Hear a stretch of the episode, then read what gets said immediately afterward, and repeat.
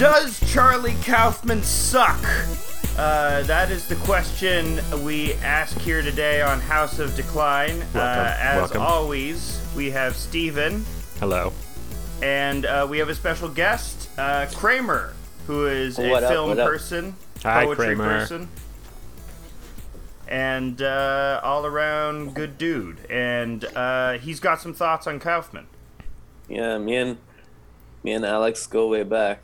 Oh yeah, we go all the way back in the Toronto poetry scene, which is a very funny thing to say. Can, can I t- can I tell my first memory of you? Tell, Yeah. tell, tell me your first memory. So I, I think so. Um, it was Death Cookie Soup.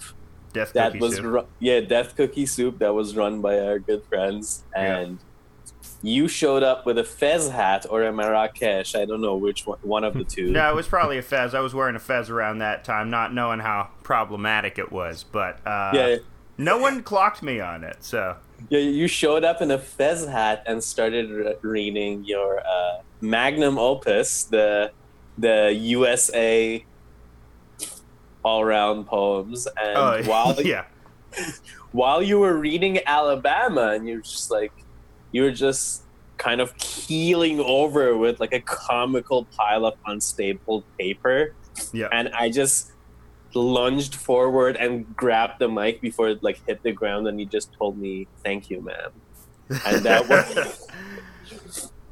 I'm and glad I I, t- could make that sort of impression. That's good. We're starting with compliments. Is that Kramer's one of your complimenting. state, one of your your state thing when you're doing songs for the states?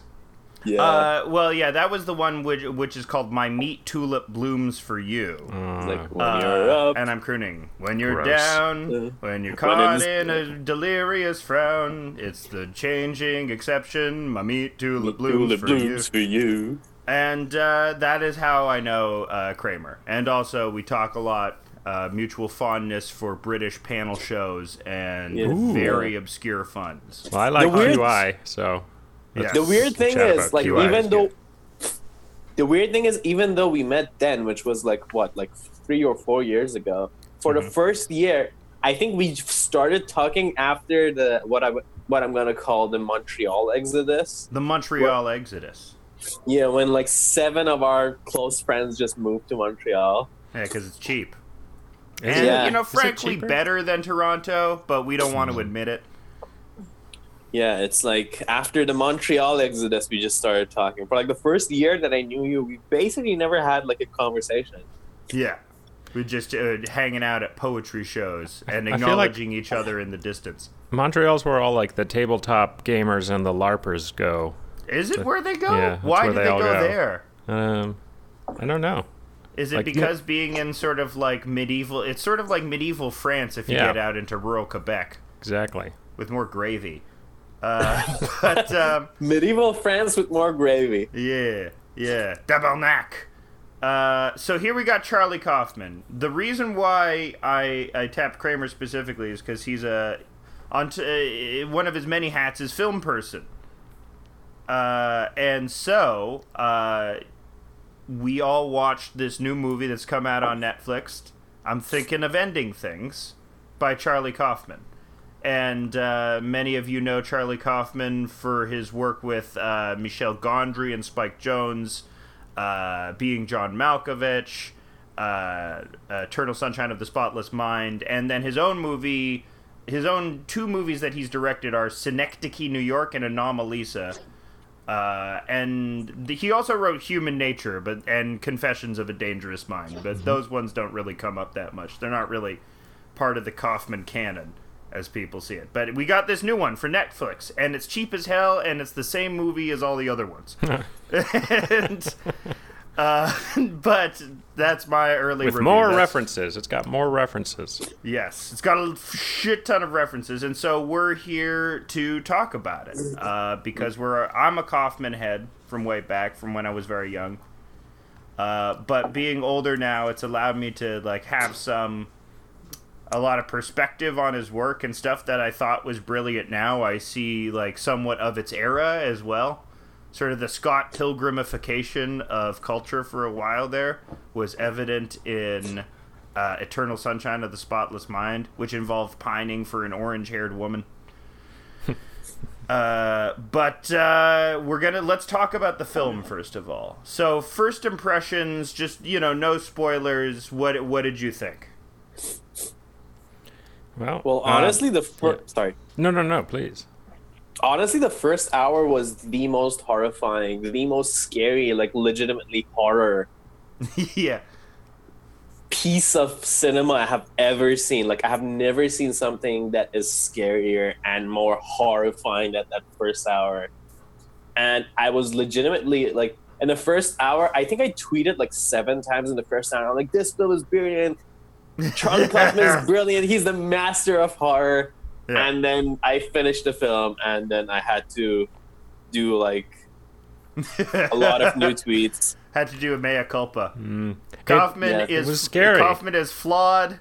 Yeah, yeah, no, it, it is. What, what did you think, Steve? Um, I generally find I, his movies. I assume they're gonna be comedies, sort of, or uh in some way a black comedy, and so I wasn't that scared. Like for instance, of like the basement or whatever. Um, I did get like freaked out a little bit.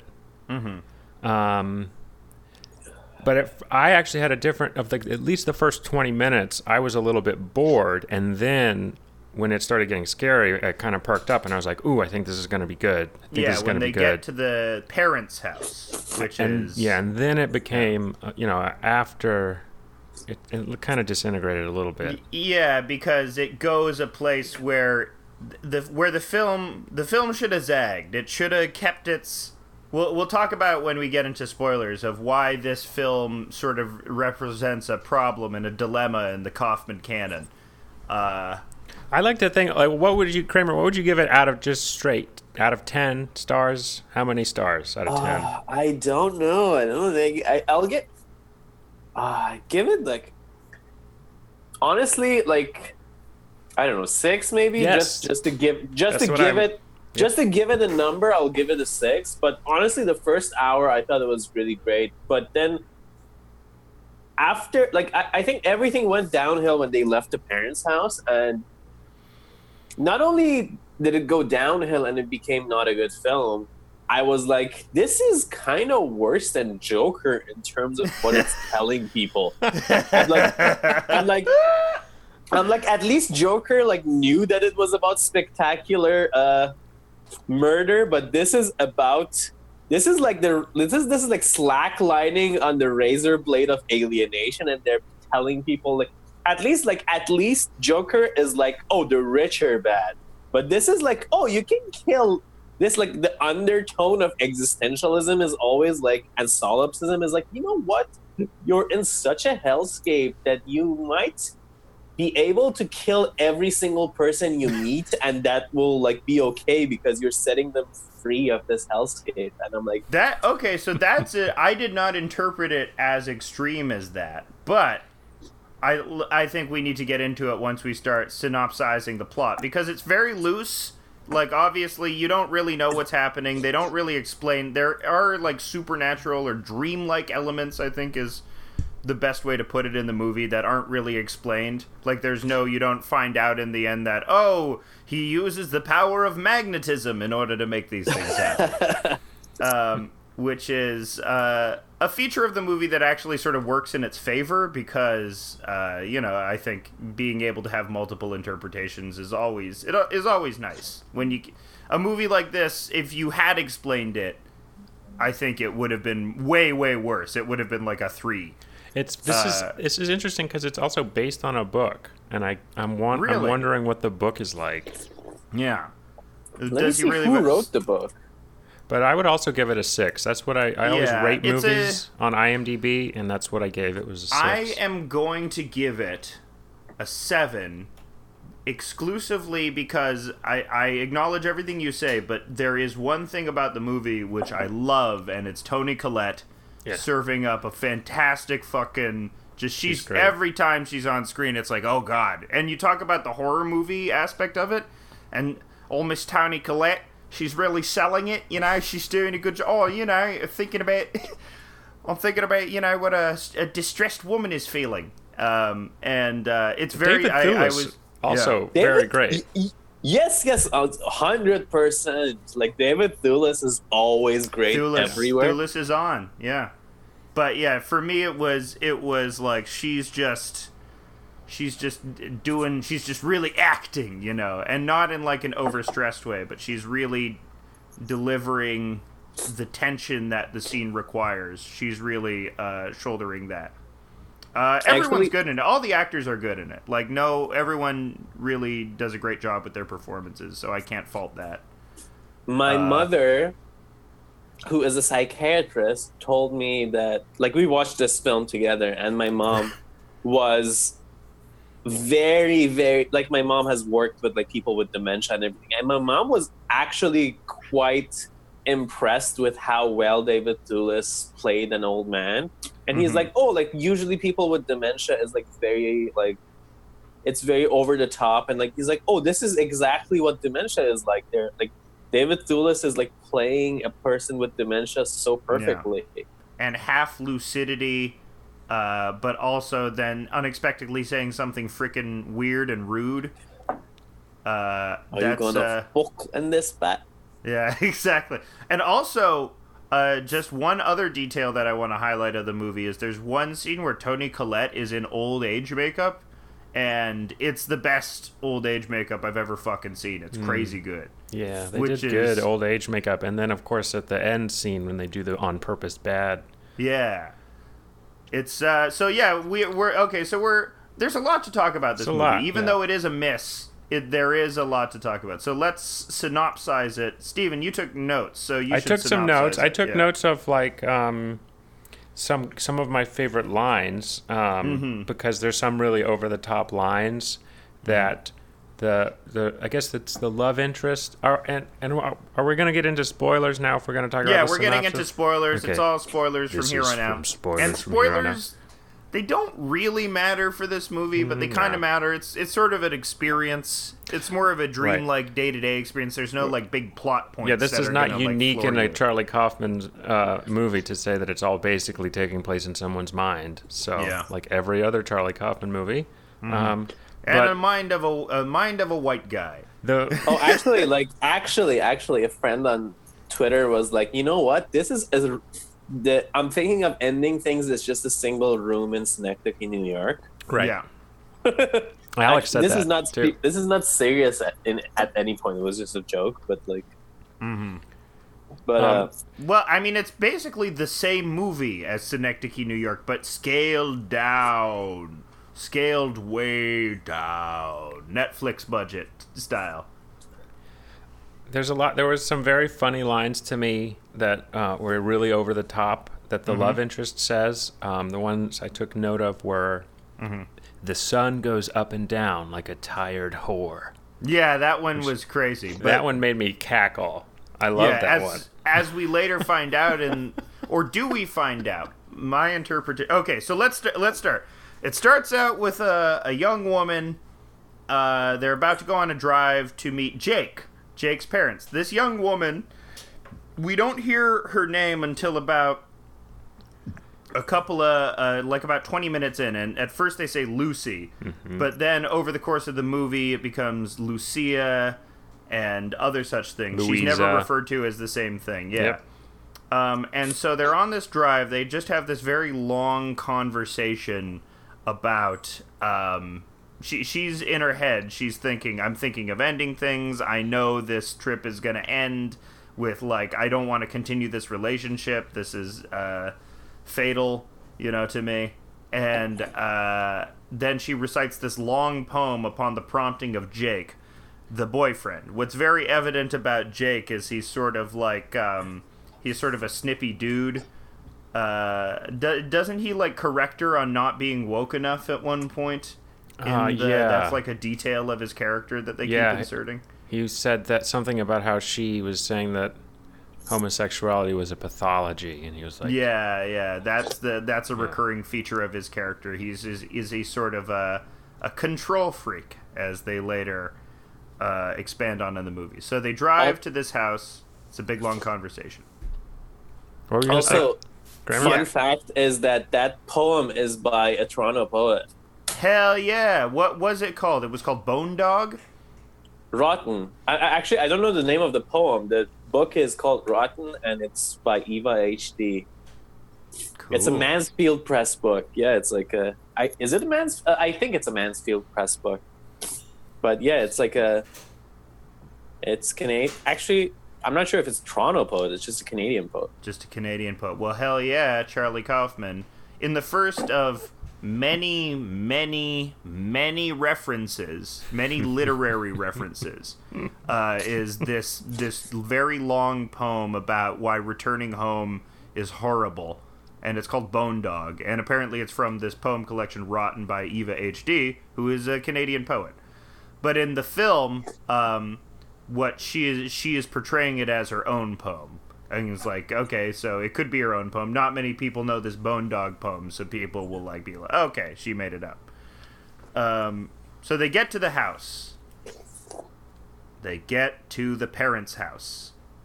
And that's when shit goes sad.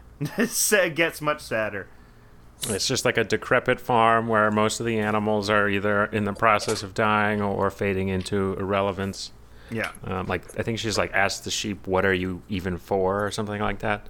Yeah. What do you even and do? yeah before they for some reason jake will not let her into the house right away they he has to stretch his long legs takes her into the farm and then they see some dead lambs as well and then he tells a story about the pigs like growing up on a farm how pigs had like they they weren't paying attention enough and then once they uncovered the pigs they had maggots under their stomachs and life on a that farm is rough and it turns out that pig thing isn't important because it Yep. comes back later in the movie uh, in actually a pretty nice sequence, a pretty wacky sequence. But um, so uh, they finally enter the house, and they're waiting in the house for an excruciatingly long time before the parents come down. It's evident that they're arguing or something is happening that's keeping them from coming down.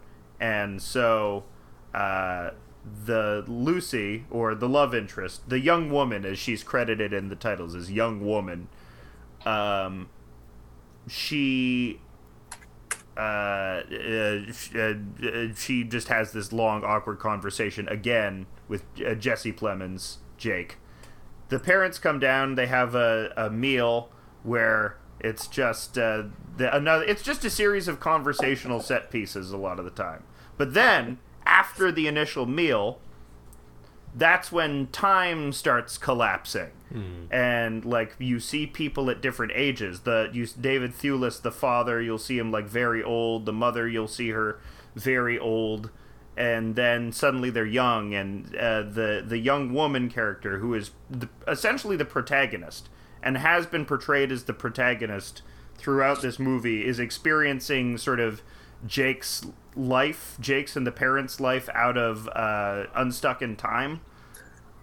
We have to uh, insert that at various points we see a janitor at a high school.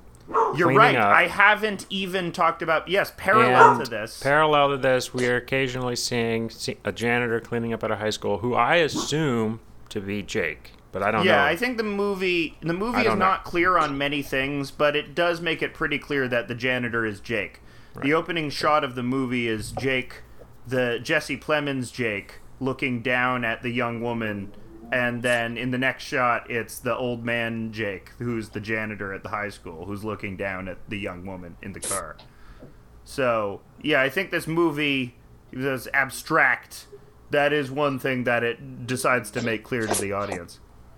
Um, and so, um, you where you think the movie's going to go is that she's trapped in this house forever, and that there's something that she needs to do in order to like get out of the house. Which I thought that would have been a much better movie than what happened.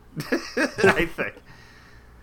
So eventually they do leave the house, and you're like, oh, I wasn't expecting that because I thought this was going to be like a horror movie where she's like trying to regain her identity or something because she's the protagonist at this point. But then it just becomes much clearer that um, Jake is actually the one who's imagining all this, specifically the old man janitor Jake. It's it doesn't become clear, but that's what it sort of leads you to think. So what they do after they leave the house is they drive to Jake's high school, where the janitor, old man Jake janitor, has been uh, all this time, and they go in there, uh, and there's a ballet sequence. Interpretive dance. Yeah, That's Uh, like where- that's when the film lost me big time. yeah. It got Like- that's when it became Wankfest, as you said. Yeah. Yeah. Um, The wank but yeah, festivities began. The young Jake, Jesse Plemons Jake, who's established to be a bit of an asshole, goes into the uh, goes into the high school and then in disappears order from to the because movie. Right. they make out in the car outside of the high school, and this Sort of. makes Jake, young Jake, imagines old Jake peering at them, which causes him to go into the high school and then in an attempt to beat up the janitor. Uh, the young woman, who's still the protagonist at this point, uh, you know, uh, eventually leaves the car and goes into the high school and meets the old janitor Jake. That's when the dance sequence happens, where in the dance sequence, young Jake symbol, old Jake symbolically murders young Jake and steals the young woman away from her. Um, and then we after that, is there anything that I'm missing between that and when it turns into Oklahoma? There's Uh, the pig. The pig. Yeah, oh right, the- the pig, the pig. animated So yeah, the old man Jake goes out to the car and attempts to start it, but then gets naked. And then sees an animated Yeah. maggot pig get Yeah. up and tell him that you're not so bad, Yeah, buddy. it's- It's okay. Snowball from Animal Farm shows up. And You're right. You're right. it's Snowball. and then uh, Jake, then young man Jake, played by Jesse Plemons, envisions himself in Oklahoma in front of everyone in the film, and they're all wearing conspicuously bad old person makeup. Uh, because it's you know theater you know and it's it's uh, this is where it gets funny and he's being awarded and applauded by everybody and uh, then he sings uh, "I'm gonna get me a bride." I guess what's I don't know the specific song from Oklahoma, but then the movie ends with him getting applauded, and the final shot is uh, th- uh, old man Jake's truck covered in snow. Oh, and all this time there's a gigantic blizzard happening, which I forgot to mention before, but that's an important feature of the movie. Is there's always a gigantic blizzard happening. So, so And- ca- sorry. that's as best I can synopsize the movie. What were you gonna say? So Great. I'm gonna I'm gonna tell you my thought pattern. I'm gonna tell you why I think this is more like dangerous to me than like Joker because Okay, tell me. like I, like so there is like uh, well I'm gonna go back into the whole entire like uh I'm gonna go back into the entire ba- uh, career of uh, Charlie Kaufman, which is that he makes vulnerable dude movies. Yeah, sad guy Uh, movies. All of yeah. his characters are sad guys who uh, like Uh, need love women. Yeah and like they're alien it's like a like have oh actually one film that you didn't mention was adaptation that he wrote like that's oh yeah, yeah, yeah. yeah and all these films are about like uh sensitive young like basically self-entitled men who are really struggling to set themselves aside from the pack Mhm. and pretty much every single film ends with the profound horror. Like this is like from the narrative of the film's view. I'm not saying it's from my Mhm. view. But all their films seem to end with the profound horror of these people actually getting assimilated into the societies that they wanted to like set themselves aside from. And they're like oh look how absolutely horrible and horrendous it is to like not stand out and like Mhm. not be an individual and what i wanted to say was like i was like thinking about like this is something that i've been thinking about a lot in the past uh, few months which was like i got into a lot of cosmic horror and I, I personally i personally read a lot of charlie kaufman as cosmic horror which is not it, it's not specific i'm not specifically telling other people to read it that way but this is how i read it Yeah, But- your your your loneliness torture demons. Where do they Yeah. come from? They seem to come Yeah. from nothing, and they're understand. You can't understand them. Yeah, it's basically they all end with the profound horror of being uh, assimilated into the consciousness of the cosmos, like all that fragmentary nature. But what I was gonna say was that I realized, like this, like uh, first of all, like I, since this is like a uh, this is a audio recording, I want people to know like I'm Middle Eastern. I'm from Iran, so I I've been reading a lot on Sufism recently, and I realized that a, like not just Sufism, but a lot of Eastern thought is specifically the antithesis to like cosmic horror because like the no because like the Lovecraftian uh the Lovecraftian and like cosmic horror only works if you consider the loss of self into the cosmic consciousness specifically and profoundly demonic and bad thing. Yeah, you're right. And Buddhism is the opposite of that. Yeah, yeah, like Bu- Buddhism, uh, yeah, specifically like Mahayana Buddhism and like Hinduism, Zen, Yeah. all and Sufism, all these are uh, disciplines that spend like where people spend decades and decades trying to assimilate themselves into the cosmos, and that, that is yeah, seen they're as the trying ul- to do the human instrumentality project from Yeah. Evangelion.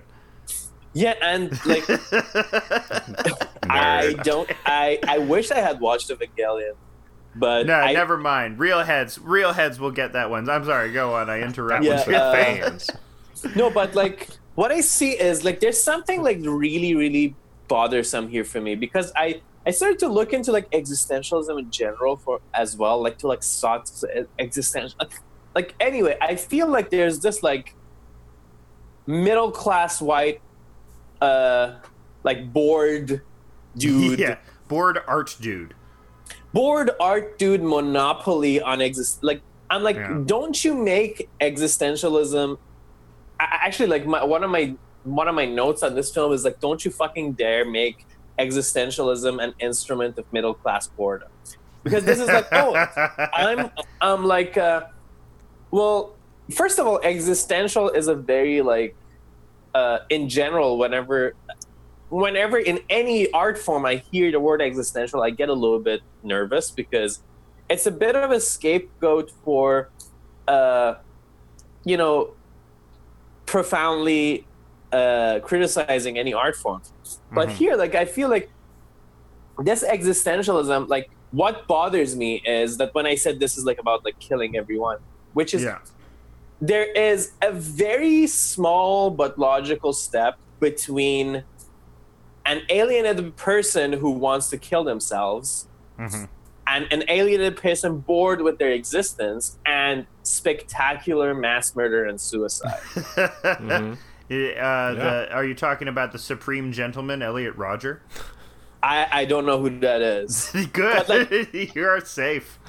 But You like for safe. example but like I don't know if if any of you have read like if any of you know uh Franco Bifo Berardi, but he has a I book don't called know Franco. I don't know Chef Boyardee. Who is he? Oh, Franco B- Bifo Berardi is an Italian contemporary. Uh, That's Uh, not his name. That's it- uh, Franco Bifo swear- Berardi. Is he like an Italian themed 1980s wrestler? anyway, he's like Franco contem- Bifo Berardi. I'm gonna get sauce on you.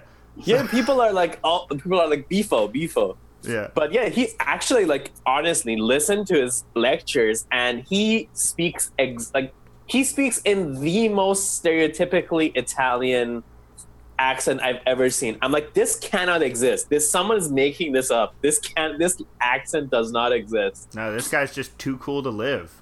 anyway but he was like an old school anarchist and like proper uh and in the last couple 10 years or so he's making a big comeback with his like uh he, he's a big verso dude all his books are on verso and he has a book called heroes mass murder and suicide and he breaks down every case of mass murder and suicide in the us Mhm. in the past like 15 or 20 years That's pretty cool. I, I am a true crime guy, so that sounds it's up it's my alley. abs- it's probably the best book I have personally read on mass murder and spectacular suicide hmm and uh, like anyway spectacular murder you know Yeah. and like the alienation that he describes in each and every single mass murderer is basically like it reminds me of that like Camus Camus has this quote on the on nihilist terrorism which he he, he says something along the lines of like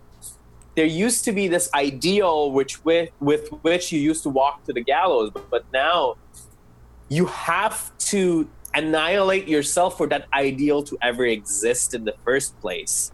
Hmm. And he's like basically saying like these people have to annihilate themselves and others in order for their ideal to even exist. And uh, Bifo Berardi basically everything that I read into the mass murder and suicide, and honestly, if you think about it, that that's like that scene in front of the high school. Mhm. Honestly, honestly, honest to God, I was like, this is gonna end with him killing her. Yeah, there it, it is very and because the film is so loose and open to interpretation, I think you absolutely can conclude that this guy's a fucking creep. This guy's a murderer cuz they do Yeah. portray old man Jake as like lusting after teens and you know, like they they venerating youth and you know, wanting stuff back. And during the dance sequence, there's an implication with that he stabs somebody. He stabs like the dancer that's portraying young Jake, and whether that is like a literal interpretation of his memory of like a time when like he killed someone in a high school or something like that. You know, there's Yeah. you, you can definitely draw that conclusion. but yet there's like a very very there's a very small but very dangerously discernible difference between someone who is between existentialism and spectacular terrorism hmm. Or, because yeah, they're like they're the same ideology like 90% of the way yeah, it's just all slacklining on the razor blade of alienation. And alienation in itself, I think, is a very strange idea.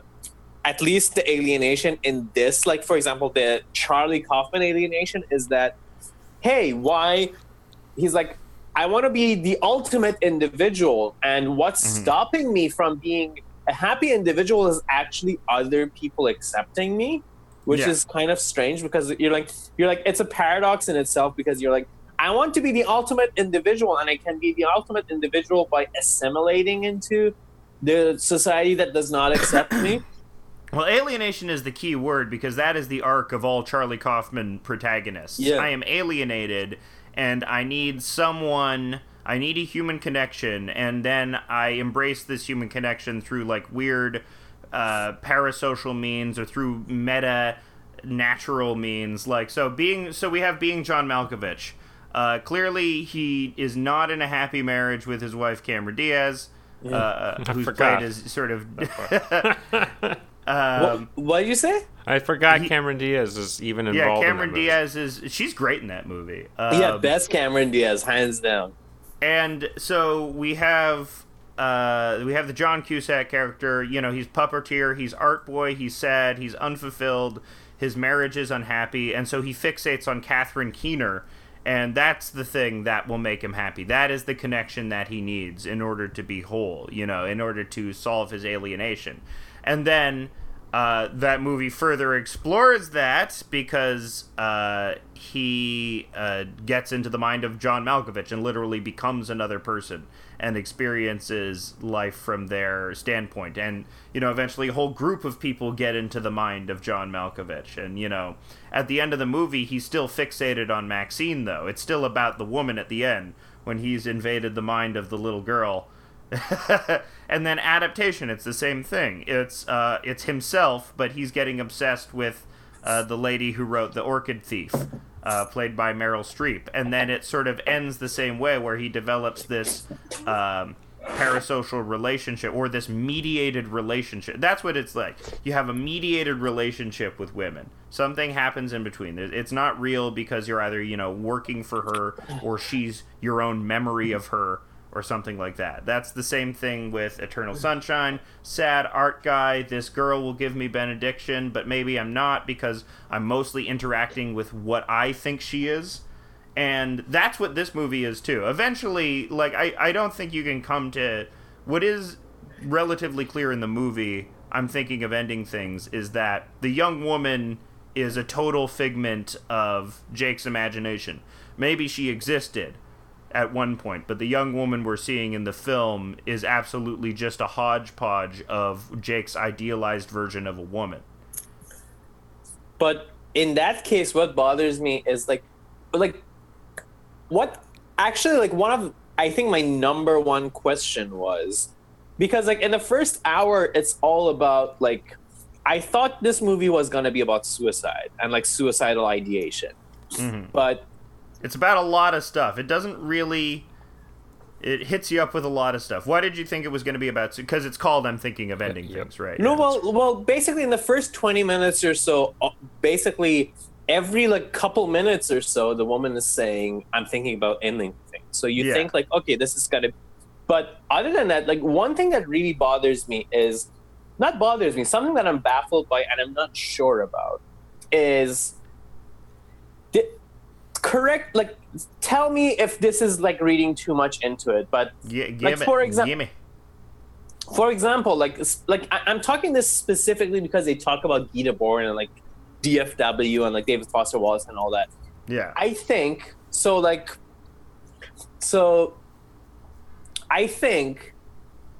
Well, certain parts of the film I look like, like for example, I saw, I watched the Oklahoma and the Maggot Pig and like the interpretive dance, like the first, basically the last thirty minutes, and I'm like, I am not sure if this is sincere, if this is irony, or if or if they're actually imitating irony. Because like knowing Charlie Kaufman, I know that like he has a very strange relationship with irony.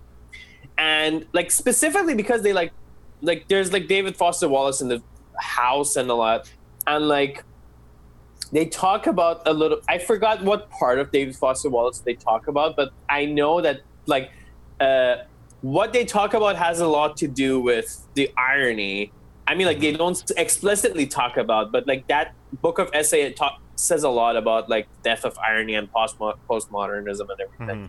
And that made me think that maybe they're like imitating irony. Like I don't like again, like it's when you because Well- like it, the last thirty minutes is so ridiculous to me that mm-hmm. I'm like, I can't tell if this is sincere, if this is ironic, or if this is like a depiction, like like a stage three simulacrum of fucking iron. I don't well, know yeah, what that's this is. that's what it's about. That's what it's about because like they specifically reference in the film that all you are is like a collection of little movie viruses. Like you watch movies, you read books, and they just sort of get into you, and then everything you perceive is just through the lens of those um, mediated figures. So one big sequence in the room is that when they're still in the house, the young woman goes into Jake's childhood bedroom, and then you literally see all of the books referenced in the film. Especially one big book, front and center, is Pauline Kael, which is that's another important signifier. That's the other thing about this movie is this movie, for being so dense and obtuse, it tells you what it's about constantly. It's constantly hitting you over the head with like, oh, this is what this movie about. We're specifically announcing it. Uh, we're saying this movie is about Guy Debord. This movie is about Pauline Kael. But actually, that's a sequence that I like in the movie, uh, where they're talking about a woman under the influence, and the young woman character starts imitating Pauline Kael because what she is is she's just a hodgepodge of Jake's uh, uh, experiences with literature. So I haven't seen that uh, that movie. That's a Cassavetes movie, right?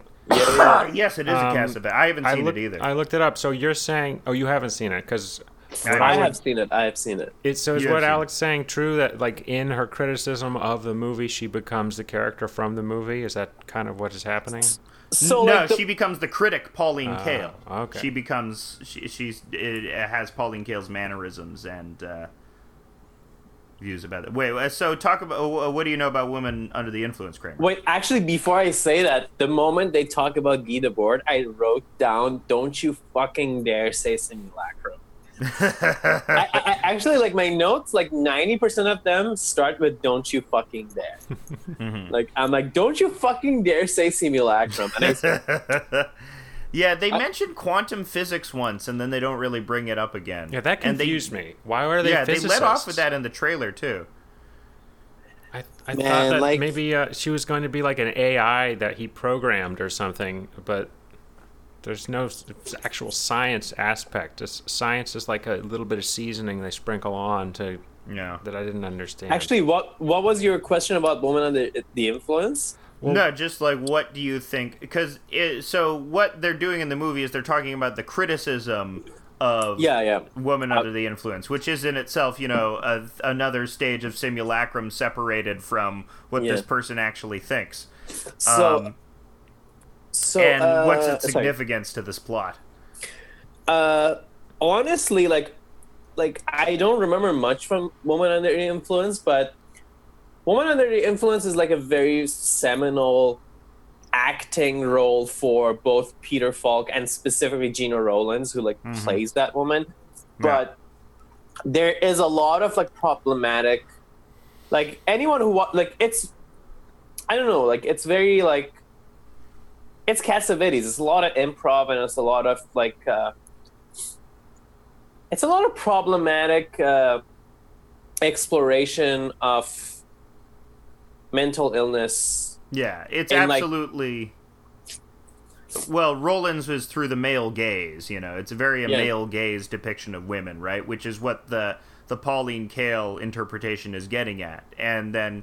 Jake refutes her, saying, "Like I think you know Peter Falk character. I think what he does for her is nice. He's trying to do something in that movie, which I thought was interesting because I thought that was like Kaufman actually commenting on how he treats women in his movies like as sort of ciphers for the male character to get their uh, depression rocks off on. Yeah. yeah, with enough, he just puts enough self criticism in there to try to squeak it by, in my opinion. um, like the line that is the, the, secret line for me in the movie that um, I, you know, think really explains the whole movie is that she realized that a hamburger is just a ground up cow and that is kind of what the movie is to me. Um, kind of just, it's just like that's what I've realized about the movie. It's just kind of like a ground up cow. That is that is the best sequence in the movie actually, where um, the janitor, old man Jake, in like one of the parallel shots before uh, the stories converge, is watching a very cheesy film.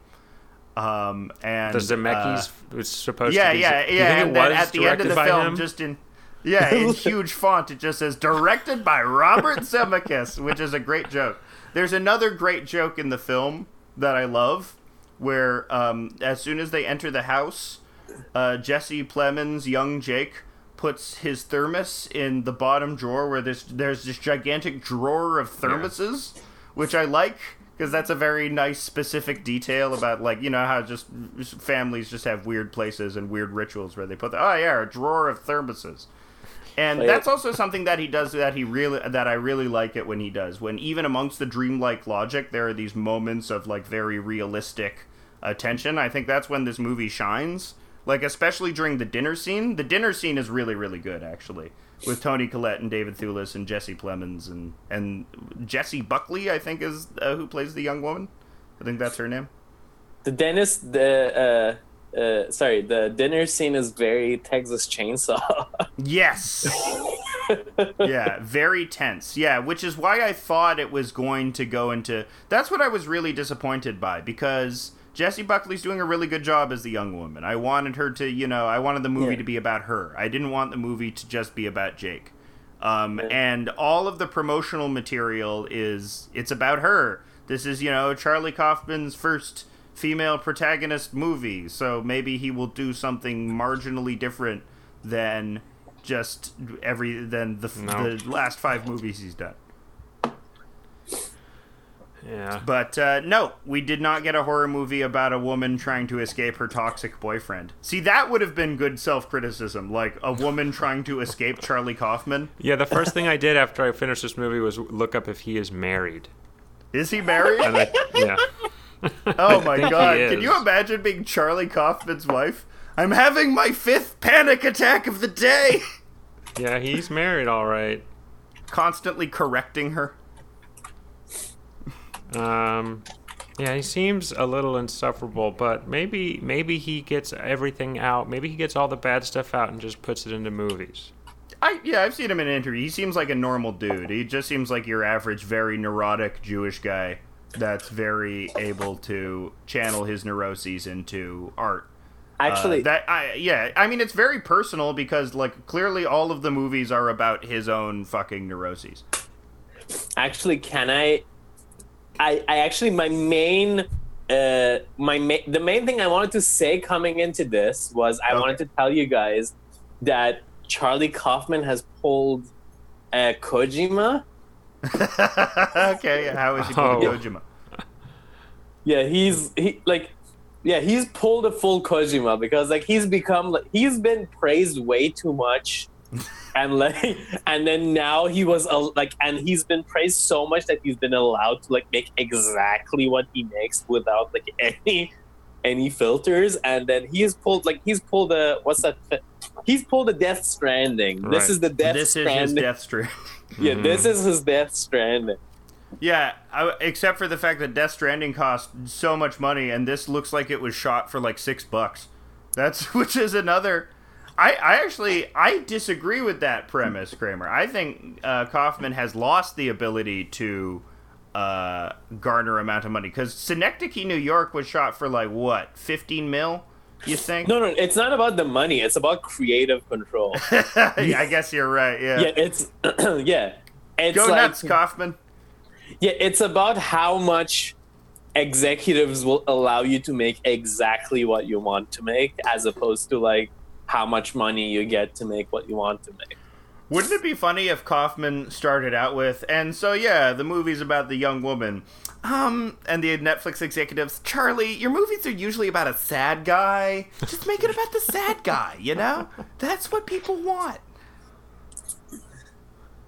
Uh, that being, yeah, I, I think that's what it seemed. It seems like a lot of more of the same, but scaled down from his other stuff, which is, um, you know, if you're gonna do like a small intimate movie, just don't do the same message you had with Synecdoche, New York, and Anomalisa, but way less visually impressive than either of those movies. Ah, Syn- I don't remember Synecdoche. I don't remember Anomalisa. I just remember the. Wait, was that also David Thewlis? That I was also was- David Thewlis, yes. He was he was the main guy in Anomalisa, and was it Jennifer Jason Leigh and Tom Noonan was everybody else. But yeah, another movie where it said the difference with Sorry, sorry, sorry. Yeah, the difference with Anomalisa is the alienated man in that one is not an art guy. Uh, he's, he's a motivational speaker. Oh that's shit! the other. Yeah, Sorry, sorry. Go ahead. I guess that's what really differentiates. So, um, Oh my god! How the hell am I gonna start to stop this? That's it. Punch yourself in the fucking face eighty times. Eighty times. You're ruining the podcast. That's my catchphrase now. Is you're Podcast. ruining the podcast. The podcast. I want to watch now. Synecdoche, New York again. It's an Um, intense movie. I remember really liking it when I saw No, it. I, it is great. I think it is a genuinely great movie, and it's sort of like I think the I saw it alone. apotheosis. I think I went and saw alone. whoa. But 2008 was when I was like, as Kramer was talking about, like the mediocre white man angst. That was peak time for me. Yes. For that. Oh man, what a great time! I mean, it is a great time in one's life when mm-hmm. when when you realize when you're just sort of struggling to struggling to figure out your way and mm-hmm. Refusing to realize that you should try to assimilate. Um, one of our listeners, one of our very friendly friends of the pod, Dorian, put it to me um, best when he said he he's just now figuring out how to live in this country after after 22 or so years or however Yeah. however old he was. It's it's hard. It's hard to assimilate because a lot a lot is expected. And I guess yeah, that's what you were talking about earlier, Kramer. Is that not only is this about uh, a person. th- This is about your desire to be inward versus your desire to look outward. Your desire to be solipsistic versus your desire to actually make connections and relationships with other people. And yeah, I- this- yeah, I think like all Charlie Kaufman films are are the ultimate plight for individualism. right. Yeah. Also, whenever I hear apotheosis, I remember Herman Melville. it's like I, there's this like quote from Moby Dick which I have strangely memorized, but it ends Okay. with like you know like that quote from Moby Dick that goes "Know ye now, Bulkington." Anyway, I don't know that quote, Bulkington. yeah, it's Uh, like tell "Know me that. Ye I now." ju- It's like it's like "Know I'm glad now, you would assume that of me. Know me now, Bulkington. There's like, a Do the whole No. quote. Do the whole quote. there's a Twitter account you can follow if you want Moby Dick quotes. So Oh, I love Moby Dick. I Moby Dick is my favorite classic. As strange because it's so strange. It's a third. It's a third Shakespearean soliloquies at the ocean. It's a third like just like people doing things on the boat, and it's a third proper cetology. It's just like a whale is this long, it produces this much sperm, and it's like you mm-hmm. read like five pages and you're like, no, this is like straight up about whales. This is Yeah. this is not about any plot or narrative. This is about a whale. Yeah, I'm gonna do like I'm gonna do a musical like Cats, but it's gonna be about Moby Dick, and it's gonna be called Whales. oh, I thought you were gonna redo Cats, the musical, Yeah. With just Uh. all of it being scientific facts about cats. that would be pretty good. I like to do Charlie Kaufman's Cats, where like the depressed male cat, you know, meets a fancy, uh, meets a fancy lady cat with different colored hair, and then he just, you know, is in a corner taking a lot of nip.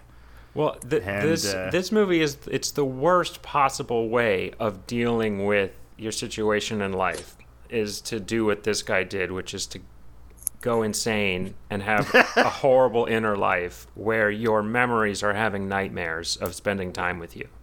Yeah. Um, Your It- memories. Oh, that's a. I'm gonna write that down. Your memories are having nightmares. specifically pretty- of yeah. being around you. Yeah. Even the people that you create, it, it's like, uh, have you ever been rejected in a dream? That shit is hilarious. yeah, I think so. Yeah, Yes. that is amazing. Being romantically rejected in a dream. Actually, can I? Let me tell you something about my queerness, which is I should have known this about my queerness, but like when I was in high school, all my friends were talking about girls and going out with girls. And they're like, hey, do you have any wet dreams? I'm like, never. Whenever I have a dream about a girl, she grows a dick. And then it tr- it it took me like five more years to realize, oh, like there's there's a logic behind that. Like Yes. I w- I w- I've been queer all along. yes. That it's super hot. Hey, you're with Jim Norton. Jim That's Norton what Jim talks Nor- about that. Oh yeah, that's Jim Norton's. That's his. He has got many jokes. His preferred, uh, uh, his preferred uh, partner sexually is a woman with a penis. Which is, uh, you know, I'm, I've never had the opportunity, but I'm just putting it out there. I'd be down. I'd be totally Well, let's down. find let's find you the i- let's turn this podcast into finding you the ideal partner. There you go. I, I don't. I'm not saying a woman with my penis is my ideal, but Oh, I'm with your anybody. penis. But I'm just saying, you know, a woman with my penis Yeah. that would be weird. Yeah, no, she has your That's- penis. Ugh. I couldn't. Nah, that's the old Chappelle line. You know, I couldn't pick my own dick out of a lineup because all dicks. Um, like unless it's like different races, like uh, I don't. I don't think I could pick my dick out. If of a you could lineup. pick it by color, you mean? Yeah, if I could pick it by color. Like it, w- I mean, it's obvious if like there's like a black dick. I don't even know if I, but I, uh, yeah, I don't know. There's that great Pres- scene in the what is the the show by Phoebe Waller Bridge? Fleabag. Fleabag. There's that great scene in Fleabag where her her mother-in-law has made a wall a s- wall of dick sculptures. and she goes up to one and she point she taps on it and she's like, "And this is your father right here." She just just taps. and That's then a I good think show. she's I like, should've "Oh wait, no, Fleabag." it's this one."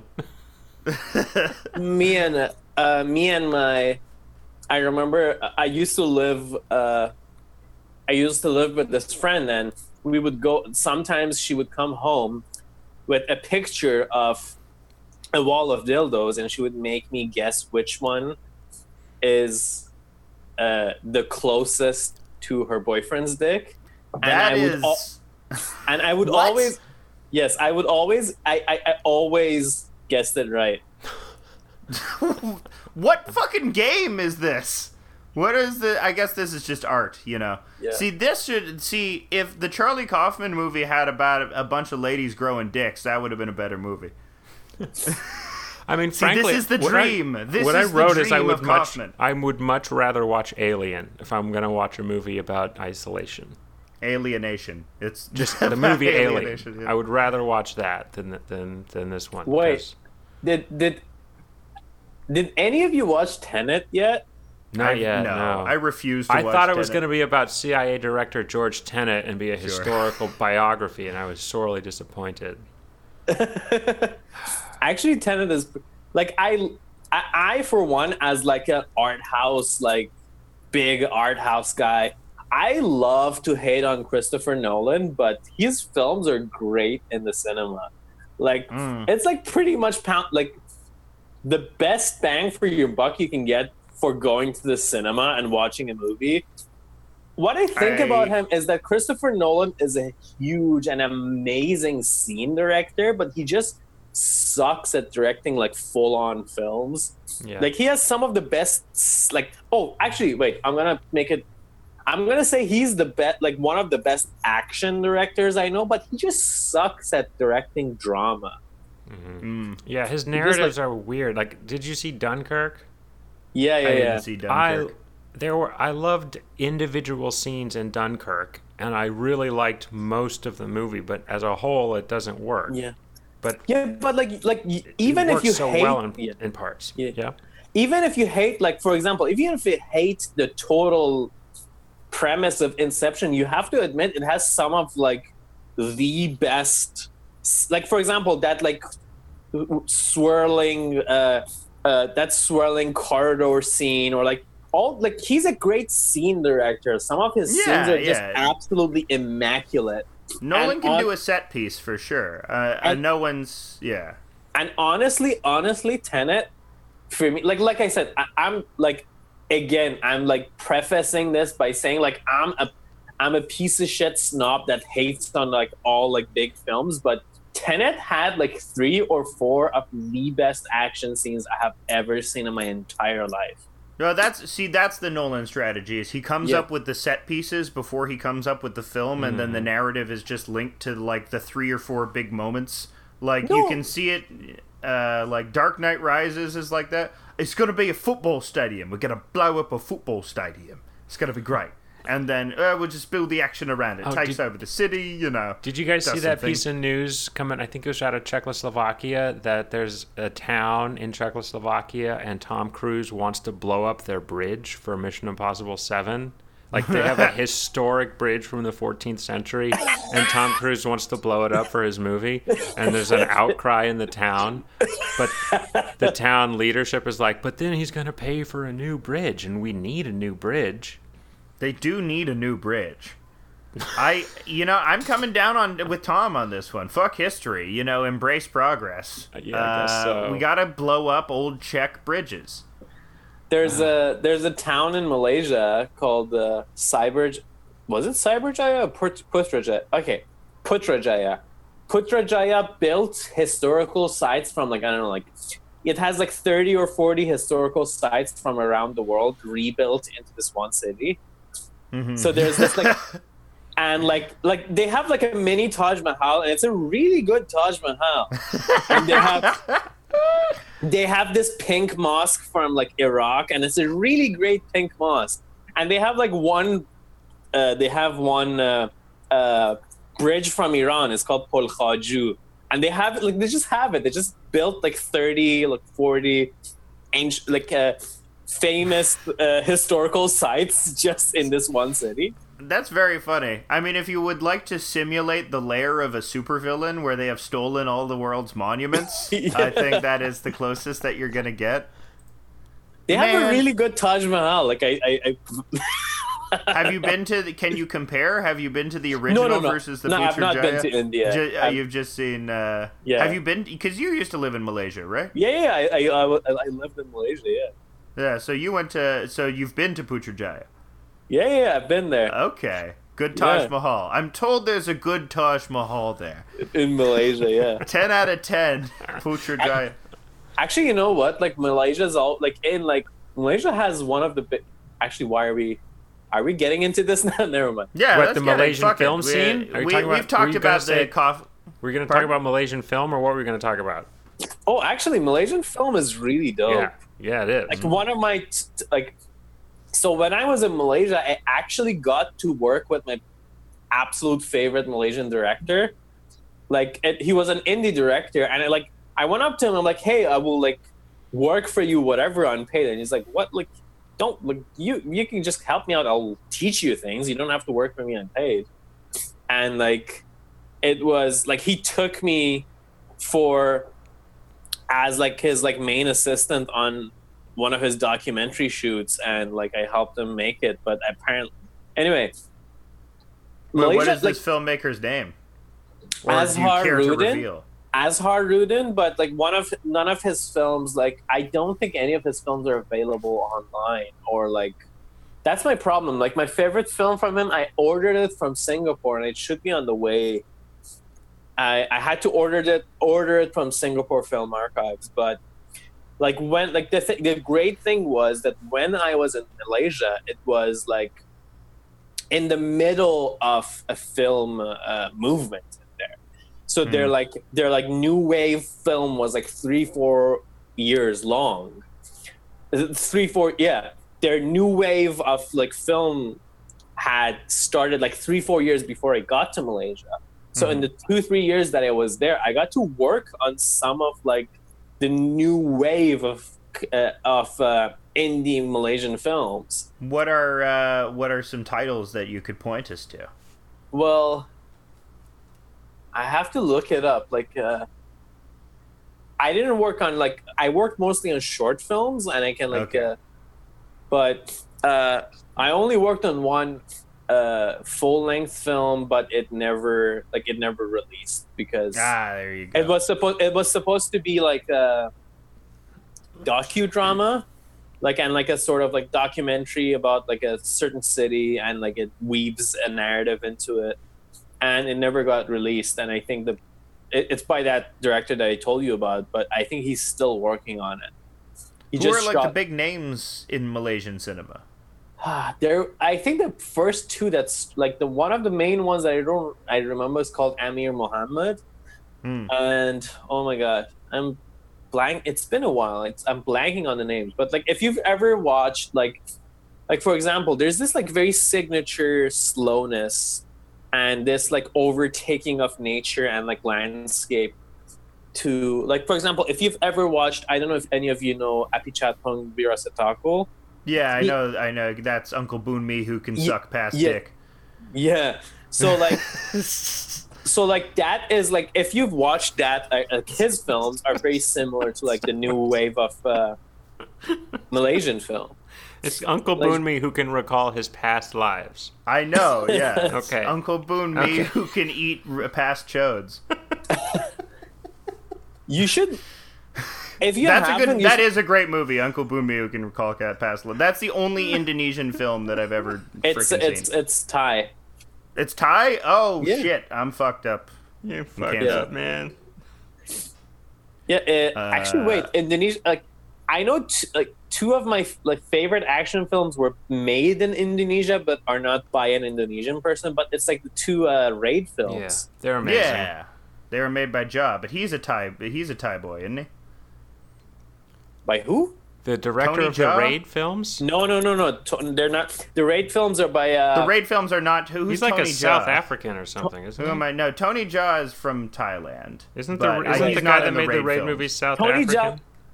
Tony Jaa made that like Muay Thai film that I forgot about. Uh, Yeah, it's the one where me- he's getting back his elephant kickboxer. I have no idea, but he was Ong Bak, Ong Bak. Ong Bak. That's a good. That's a good. Yeah, yeah. Tony J- Tony Jaa basically brought like Muay Thai, uh, to like yeah he Ong Bak was actually Ong Bak is a fantastic movie, fantastic. But let me see who did the raid. The raid was by like I think an Australian or English person. It's Gareth Hmm. Evans. Uh, let me Gareth see. Evans, yeah, yeah, Gareth He's Evans. Gareth Welsh. Evans. He's Welsh. Welsh. Yeah. The Spaniards of the Spaniards of the UK. Is Gareth Evans from Clanbair Pokwenga Gogarafendro Defenticilio Go Go Go? You, oh, you memorized the whole fucking Welsh town name? You fuck. I don't know. You Yeah. fuck. You just whip that out anytime you memorize the long Welsh town name. Do it again. Oh, what? Uh, you mean Clanbair Pokwenga Gogarafendro Defenticilio Go Go Go? Uh, you fucking, you bastard. You bastard. nah, nah. That's why we get, that's why we have you on, Kramer, for, for stuff Yeah. like that. No, that shit's great. Um, for anyone not in the know, there's an exceedingly long Welsh town name that um, is very difficult. On top of the syllables are very difficult to pronounce, but Kramer, you know, you know, like how many languages you got under your belt? You got three, four? I know two perfectly, but I know bits and pieces of a lot. Like I'm a big like linguistics person, so I know Mhm. bits and pieces of like I don't know like ten or eleven languages. But I only But you got speak Farsi and English. yeah Farsi and English are the only ones I speak fluently. French I can read a lot. German I can read a lot. I know bits of Swedish. I studied Swedish for a few months. And I don't know why. It, I can understand. I can understand bits and pieces of like the uh, Nordic languages, like Norwegian. I can and I can Swedish. speak Swedish.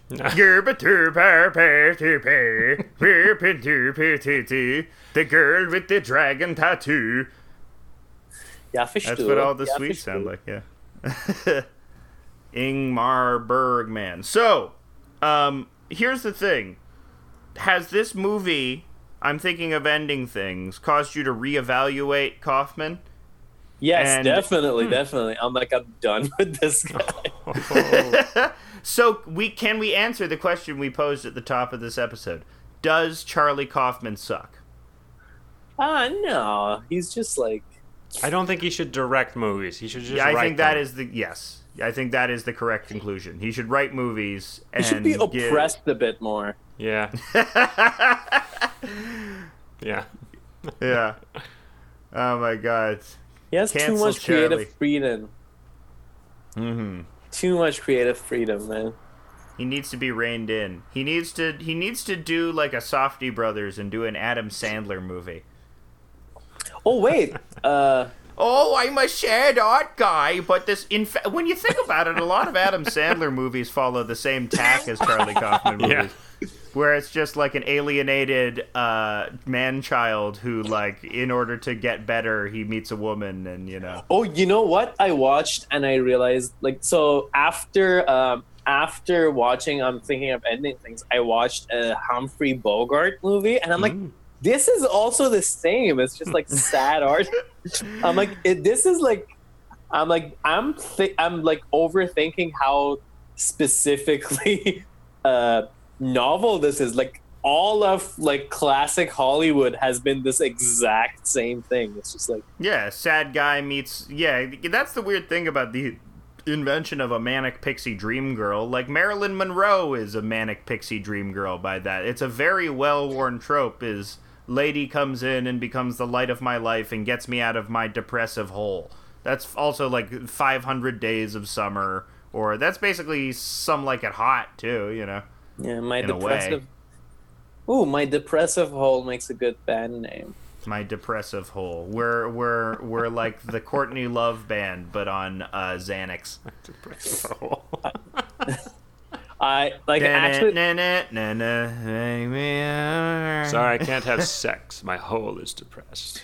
Wait, actually, wait a minute. I were you. I I I listened to your podcast a lot. Were you like I'm talking to you, Steven. Were you Swedish? I mean, not by any way of measuring it, unless you get into weird race science. What's your blood quantum? You know, my blood quantities are.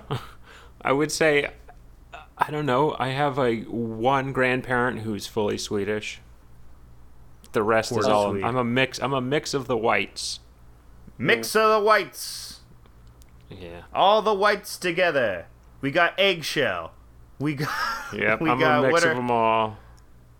We got pale horse. I That mean, would be the. If I have to, like, if I'm forced by the the new administration to list my ethnicities, I would be majority Scandinavian. No, plurality Scandinavian. Plurality Scandinavian. Like three eighths Scandinavian. I, I like the idea of there there are eight guys in your mind and three of them are Scandinavians Yeah, exactly. and they're like they're That's they're how I think of it. block on issues. Because I'm one eighth Jewish, so one out of every eight jokes can be a Jewish joke. there there you go. That's how it works. Yeah, that's exactly how it works. So every so every 1028 jokes Elizabeth Warren gets to make an indigenous person joke. Yes, that's true. I heard a great tweet about that the other. I heard a great tweet. I saw a great tweet where frickin' it's like, um, you know, if you are one one thousandth Native Americans, that means something bad happened. Yeah, Don't you shouldn't you don't want to claim that in your ancestry. Um, yeah. So does Charlie Kaufman suck? Maybe, maybe he sucked this whole time, and we just needed we just needed uh, the Trump presidency to bring it into stark relief. I- the one Right. thing I did like about the movie was thinking about how many dads, like fifty-year-old dads, are watching it with their Zoomer college-age daughters and just getting into a big fight about it. She's like, I wanted to watch Ford versus Ferrari. See,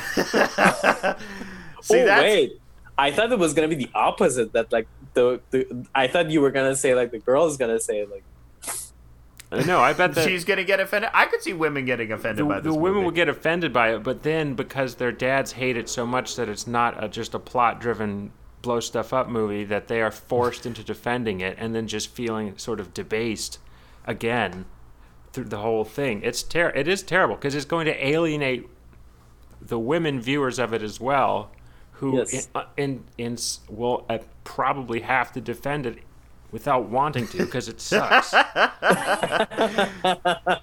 just like the lady in the film is Yep. defending uh is defending non-representational art or whatever. I, I don't remember. I i um that that was uh something funny you bring up that now my train of thought has escaped me. Misogyny in the film. Is it misogynistic? Is charlie kaufman misogynistic does he just only view women as a means to an end of psychic uh, benediction um, Redemption. Do the women in his movies have characters? Like, does uh, Aubergine? No, Clementine. That's what she's called in Eternal Sunshine. Aubergine would have been so much better. Yeah. but can you? I guess you can. My girlfriend Aubergine broke up with me. I'm so sad, and I'm Jim Carrey. And then that girl OD'd at my house, and now I paint because I'm existentially tripped out. Maybe it's a curse to appear in a Charlie Kaufman movie. I see. Nah, I'm not willing. I can't say Charlie Kaufman sucks because I do think um, being John Malkovich and adaptation probably for the uh, the strength of Spike Jonze as a director, you know, are, are still really good films that still hold up. I think also because they don't, um, they're not as sympathetic to their pathetic male characters as this movie is uh, and other Charlie Kaufman directed movies are. Um, whereas, yeah, the John Cusack character basically ends with him being a creep, and adaptation, you know, sort of just flies off the rails to the point where it's not even, you know, in the realm of realism anymore. It becomes the schlocky movie that it made fun of, which is the point of it, and why it's so fun. That's what I like about ad- adaptation because it its descent into schlock, into self-conscious schlock, actually makes it fun. I, I just Actually- watched a movie much like that, um, Wild at Heart by David Lynch. Wild at Heart. I haven't seen that actually. Wild, the- Wild at Heart. I, I watched it for the 30th anniversary. I went to Royal. I went to the Royal to watch the 30th anniversary screening of that, and I actually, I actually wrote a whole ass uh, list on Taste of Cinema. I'm like, how, why is Dave, like, why is Dave, why is Wild at Heart the most subversive David Lynch film of all time? I had to rent it from the library. It's not available anywhere. I had to go to the library. Yes, yes, Yeah. exactly. I, it, it is not. A, it is only available in like France in a VOD, and I ha- I literally got a VPN to like to like buy it from France, and they're like, "You're not from this country." Yeah. No, they understand it there. Ah, yes, Wild at Heart, the greatest David Lynch movie. Also, Dune. Dune is the greatest David Lynch. Honestly, Dune is like I- Dune is I'm gonna good. stand by Dune. Dune is good. Like people are Dune is hating. good. I don't know why it's people hate it. weird. It's I mean it's just because it's not like it's not a pure Lynch film. Like it's very clear where producers meddled. But I think the movie is actually better for it because it is an anomaly in the Yeah. David Lynch filmography as a result, and that makes it also fun to watch on a meta level. Um, but that's the other movie news that happened is the Dune trailer. Dude. The Dune trailer with Timothée Chalamet. Eh, It's like, what is in this box? Yeah, take it or Hey. leave it. What is in this box? Your pussy. Oh. Take the Chalamet. I Take have your- low hopes for that. Wait, wait. You were uh, you were gonna say something about Wild at Heart. Well, in terms of the, the schlockiness, descending descent into schlockiness, um, I watched while what was I, what what was the movie Alex you were saying was oh was Adaptation, has a self-conscious descent into schlockiness. yeah David Lin- that movie is very schlocky. Um, at one point I think Willem Dafoe's head is blown off. And Yes. it's amazing. That's pretty good. But it's a schlocky movie that I was extremely entertained by, whereas So, I'm not uh, entertained by Charlie Kaufman movies. I have a, I have a lot of big takes on like like I, actually spent a lot of time like dissecting Wild at Heart, and like I think like I think Wild at Heart had a huge uh huge uh role in the new Nicholas Nicolas Cage uh like the Nicolas Cage that people like right now they're like the vampires kiss Nicolas Cage they're like the over the top the- Nicolas Cage yeah, I believe he calls his acting style neo-shamanic uh, They- acting. basically i think uh i think wild at heart was the first big one to come out of that i mean like before that moon uh moonstruck was a little bit like getting there but it was still pretty much like 90% straight Yeah. but Wild at Heart was like the first big film that he just I, I don't know maybe it was like the creative freedom or whatever it was Mm. but it's the first real Nicolas Cage moment like yeah, the it's first the, unhinged Cage moment. actually can actually let me tell you something really like funny about the the the 30th anniversary uh uh, uh the 30th anniversary showing of Wild at Heart which was before the film started someone came and said we know that half of you are here for David Lynch and half of you are just here to laugh at Nicolas Cage. We just know that both of you like really clash and we've had a lot of trouble showing Wild at Heart in the past that some people take David Lynch very seriously and then some people just laugh at everything that uh, Nicolas Cage will say in this movie. So we I just mean, yeah. we just please ask you to get along for this one night. and it was really true. Like there were, I mean, like to be honest, it's like the absolute most like laughable like dialogue for Nicolas Cage, and then you cannot stop not laughing. But Yeah. also like some people are like, this is a David Lynch movie, and then we're here to like absorb this like absolute but another thing that I really like about Wild at Heart, and like I think it's the best subtext, is how it. I mean, like in general, David Lynch is really good at using music and like what it represents in the film. Mhm. And I, what I really love about Wild at Heart is how it pits counter cultures of different generations against each other. So, like, basically, in the entire film, like uh, Nick Cage, like, kind of represents like a Elvis character and he's like really into rock and roll and like sere- serenading uh, his woman. And like he, he literally like he's like oh if we ever like become man and wife i will like uh i will sing love me tender to you.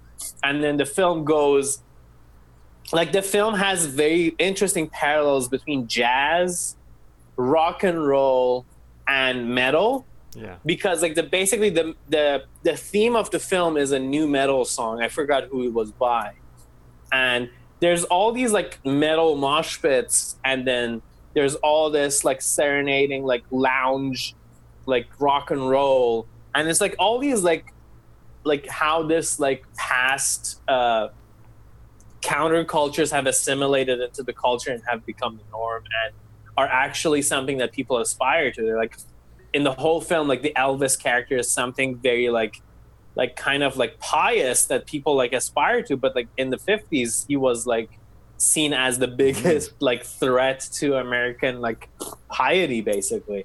And Kramer, you it- just said the secret concept. The commoditization of dissent. That's the secret concept for every episode of House of Decline. Every Yeah. time we come up to commoditization of dissent, we got to ring the commoditization of dissent bell. Ding ding ding ding ding ding ding ding ding. We can ding, also ding, ding. we can also ring the the work of art in the age of mechanical reproduction bell. Ding. Yeah, ding ding ding ding. Work of art in the age of mechanical reproduction bell. Yeah, ding ding ding ding ding ding ding. Yeah.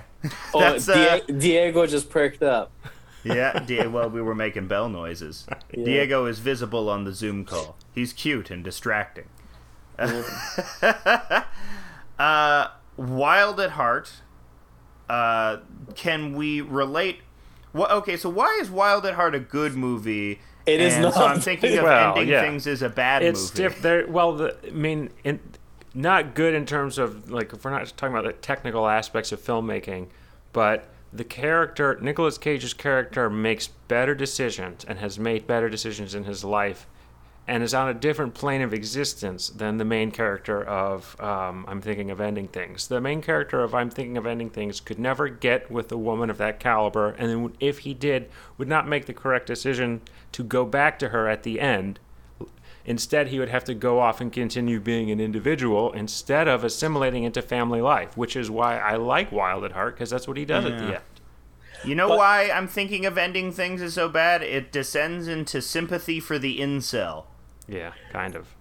Wait, Please actually, allow me to introduce myself. Actually, I'm a like- man of wealth. and I'm the supreme gentleman. So like actually like what i think is like uh wild at heart has a lot of discourse about american cinema because i think like wild at heart talks of, i mean like even though i actually read like 40% of the no- novel that it's based on just to like write the criticism on taste of cinema but uh what david i think one of the interesting things that like probably the most interesting thing that David Lynch adds to Wild at Heart is the entire Wizard of Oz, Oz uh, storyline. That in the entire film, there's so much like parallels to Wizard of Oz that like the mother is looked at as the Wicked Witch of the West, and like the and like I think the ca- like the going back like again like I know I'm so over irony, but I think it's ironic the way that Nicolas Cage goes back to Lula, like Sailor goes back to Lula in the end, because basically Sailor, like in the end of the movie, I know you haven't seen it, Alex, but like I'm just gonna tell you. So basically, like he goes to jail, whatever. He comes out Mhm. and meets back with uh, Lula, which is uh, his woman who has waited for him like for like six or seven years when he was in jail, and he has a child and he's like, "We're not good for each other. I'm gonna go."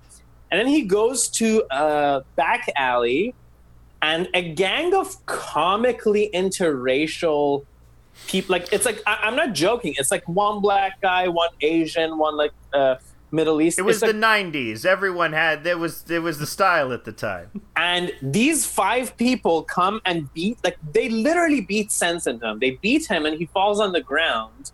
And the the good witch appears which is actually laura palmer. I forgot the actor's name. The good witch appears. Is like don't give up on love sailor. And then he gets up and he's like i apologize for calling you gentlemen faggots and then because like when the when the when the when the gang shows up, he's like, "What you faggot spawn?" And they, they beat him, and he's like, "I I apologize for calling you gentlemen faggots." And then he goes back to Lula and like like he sings uh, "Love Me Tender" on the top of like it's like in the whole film, like aside from like the music uh, uh, parallels, there's also this parallels between like there's there's a lot of discourse about the American road movie, the American western, and like specifically specifically the Wizard of Oz, because The Wizard of Oz is the only thing from the film that is entirely new. There's a lot of small things from the book that has been changed, but it's like so small that it doesn't make sense. But The Wizard of Oz, like uh, polarity of like that, the, and the binary of the good, bad, and like a lot how a lot of things are basically the. It's like the Wizard of Oz is taken as the ultimate moral compass for this movie, and therefore like for like the American like cinema, and it's used as like a ruler to like basically uh, guide all these characters through this like uh, Okay, so you say moral compass, and I think that's an important thing as to why sort of the films of David Lynch are very, even though they're hard to watch, they're easy to watch compared to a Charlie Kaufman film because yes um, uh, they're one, they're more visually arresting. Uh, two, the characters, David, Lin- there's a sweetness and a warmth to David Lynch that you don't find with Charlie Kaufman, who pretty much hates all of his characters. All of his characters are him, and he hates himself. So. Um, he doesn't really root for them or want them to succeed, and he sort of injects that into his own movies as well. I actually have a theory for that because I think what I, one thing that I really like about David Lynch is that he intentionally does away with subtext. Whatever is sub- yeah. whatever is subtextual, he makes it very explicit to a point where like you don't have to think about what it's about. I'm going to tell you exactly what I think it's about, so you can just watch the movie.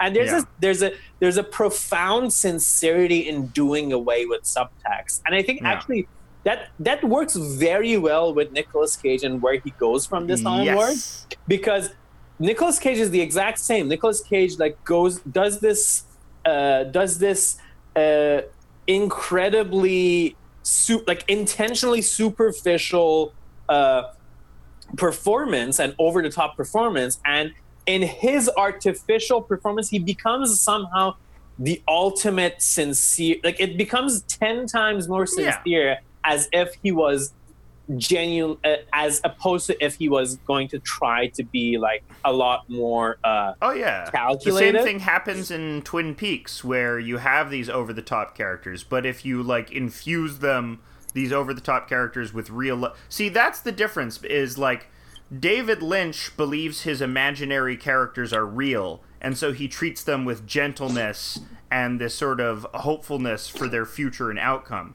Whereas Charlie Kaufman, the figments of his imagination, because they're transitory and because they're existentially meaningless, are sort of treated with derision and they're left to sort of rot because at the end it is a solipsistic tale. He is Yeah. the only person. I mean, uh, the movie ends. I'm thinking of ending things. It ends with the Oklahoma where he's like, the song is about I need to get out of this room, which is my head, and find myself a bride. You know, it ends with the guy sort of determining that you need human connection in order to live. You know, it's an anti solipsism message, but because you just inhabit the mind of this guy who is so wrapped up in his own shit to the point where the moral direction or the goodness of anything doesn't even come into question. You know, it sort of it sort of leaves you empty, little lacking. yeah Uh, but Synecdoche, that's what it's weird because Synecdoche's like that, but because it's just so much more, and because it just piles on everything, including like references and allusions and especially images. That's the other thing that David Lynch does is that you say his stuff is surface level, but he communicates that through images. Charlie Kaufman is dialogue. He communicates everything through fucking dialogue, which is why the movie is not as visually arresting as it could be. yeah uh my first my first note in the watching the film was quote unquote quote ilmet by moonlight my ass an homage an homage to text well it shows like that's the first That's shady. It's like I don't know if you remember the first ten minutes. It's like, oh, my face ill met by moonlight. I'm like, I fucking hate you. Mm-hmm. Yeah, like, there's was, something. she- knows too many words, as I have a note here. just nope, there's too many. You know, you learned too many words, and you have an overabundance of of expressive ability, which is a it's it's a terrible handicap to have. Gotta be deadpan. Uh, so uh, we're coming up around the hour and a half mark, which is where we usually end things. So I let's just final review. Are we thinking Uh, about ending things? Not anymore.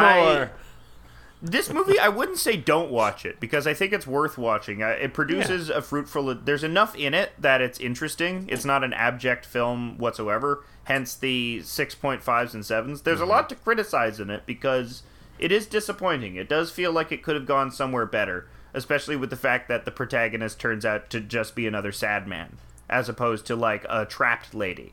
I wanted a trapped lady protagonist, not a sad man protagonist. Trapped lady. That's what the trailer gave me was trapped lady protagonist. What are your what are your guys' final thoughts on it? Um, yeah, definitely watch it if you have time. Um, I would say there are better things you could do, though.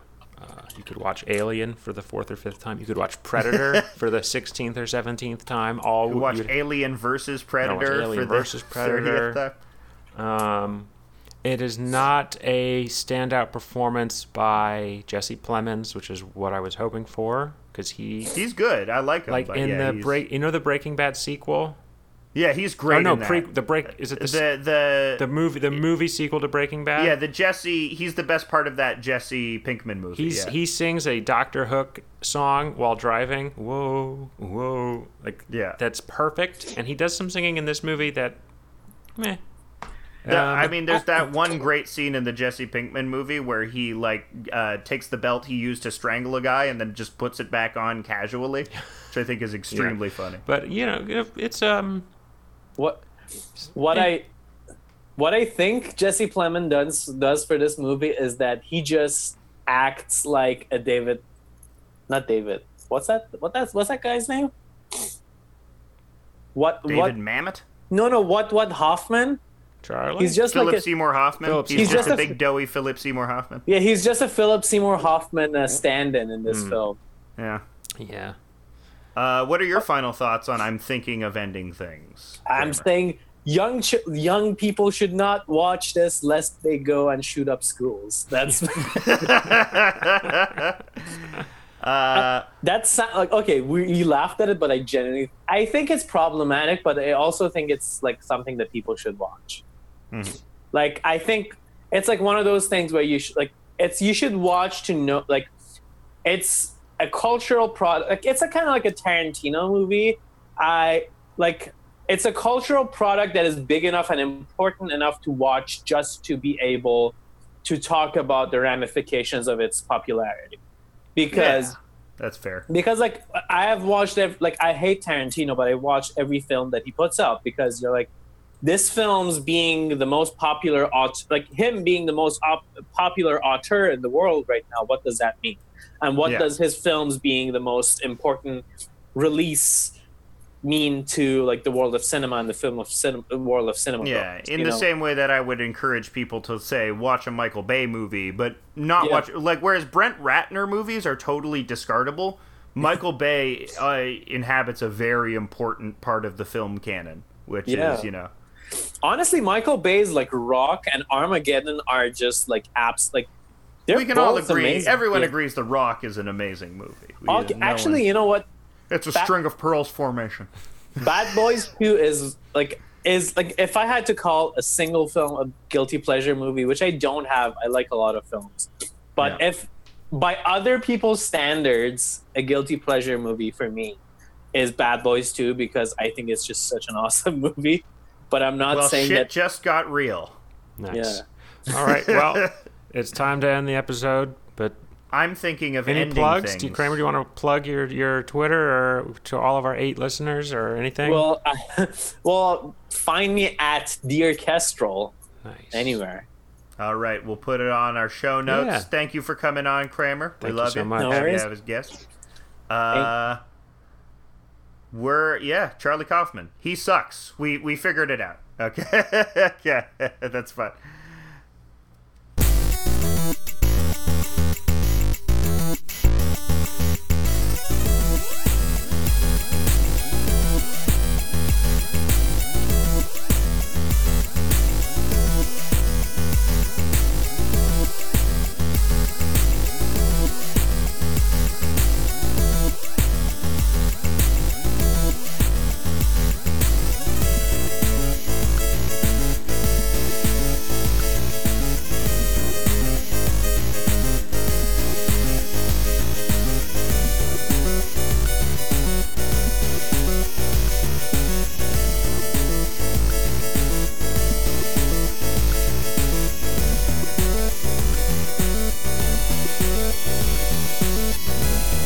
Thank